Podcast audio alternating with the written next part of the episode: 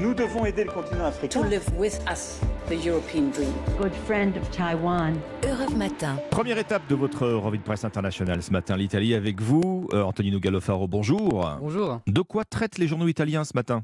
Du procès en diffamation intenté par Giorgia Meloni contre l'écrivain antimafia Roberto Saviano.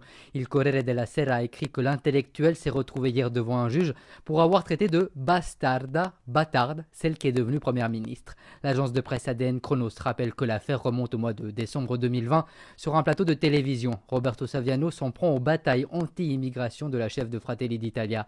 L'auteur de Gomorra, sous escorte policière depuis 2006 à cause des menaces de la criminalité organisée, risque jusqu'à trois ans de prison, ajoute le média en ligne Open. L'écrivain n'a pas supporté les images de naufrages de migrants mer Méditerranée. Le quotidien Le Sole 24 heures et rapporte ses déclarations face à ces morts. Je n'ai pas réussi à me taire. Nous partons maintenant pour la Turquie avec vous, Rémi Trio. Les gros titres de la presse turque ce mercredi.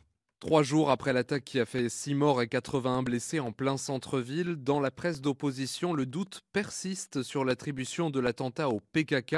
Le quotidien Bilgun rappelle que l'organisation kurde a démenti toute implication, alors que la ressortissante syrienne, suspectée d'avoir posé la bombe, aurait avoué agir pour le compte du PKK. Douvage se demande si les sources sécuritaires turques sont fiables, et une information du média en ligne T24 vient jeter un peu plus le doute. Suspecte de l'attaque a appelé une ligne téléphonique enregistrée au nom d'un responsable du MHP, le parti d'extrême droite allié au président Erdogan. Le MHP se défend en parlant d'une simple usurpation d'identité. Nous sommes enfin en Chine avec notre correspondant Sébastien Le Belzic. Euh, Sébastien, à la une de la presse chinoise ce matin. Alors, à la une de l'actualité aujourd'hui en Chine, le salon aérien de Zhuhai qui vient de se terminer par une véritable démonstration de force hein, de l'armée chinoise.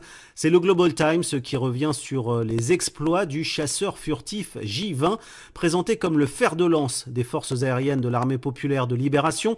Le quotidien China Daily nous décrit un appareil qui surpasse même les chasseurs américains et qui serait déterminant en cas d'invasion de Taïwan. La presse chinoise qui voit dans ce salon aérien une vitrine de la puissance militaire chinoise, même s'il était aussi question de gros sous, près de 40 milliards de dollars de contrats signés, résume euh, le journal de Jorai, et notamment plus de 300 commandes du C919, le premier moyen courrier chinois qui pourrait entrer en service dès cette année. Merci Sébastien Le Belzic. Merci à nos correspondants. 6h54 sur Europe 1. Dans un instant, Dimitri Pavlenko. À tout de suite.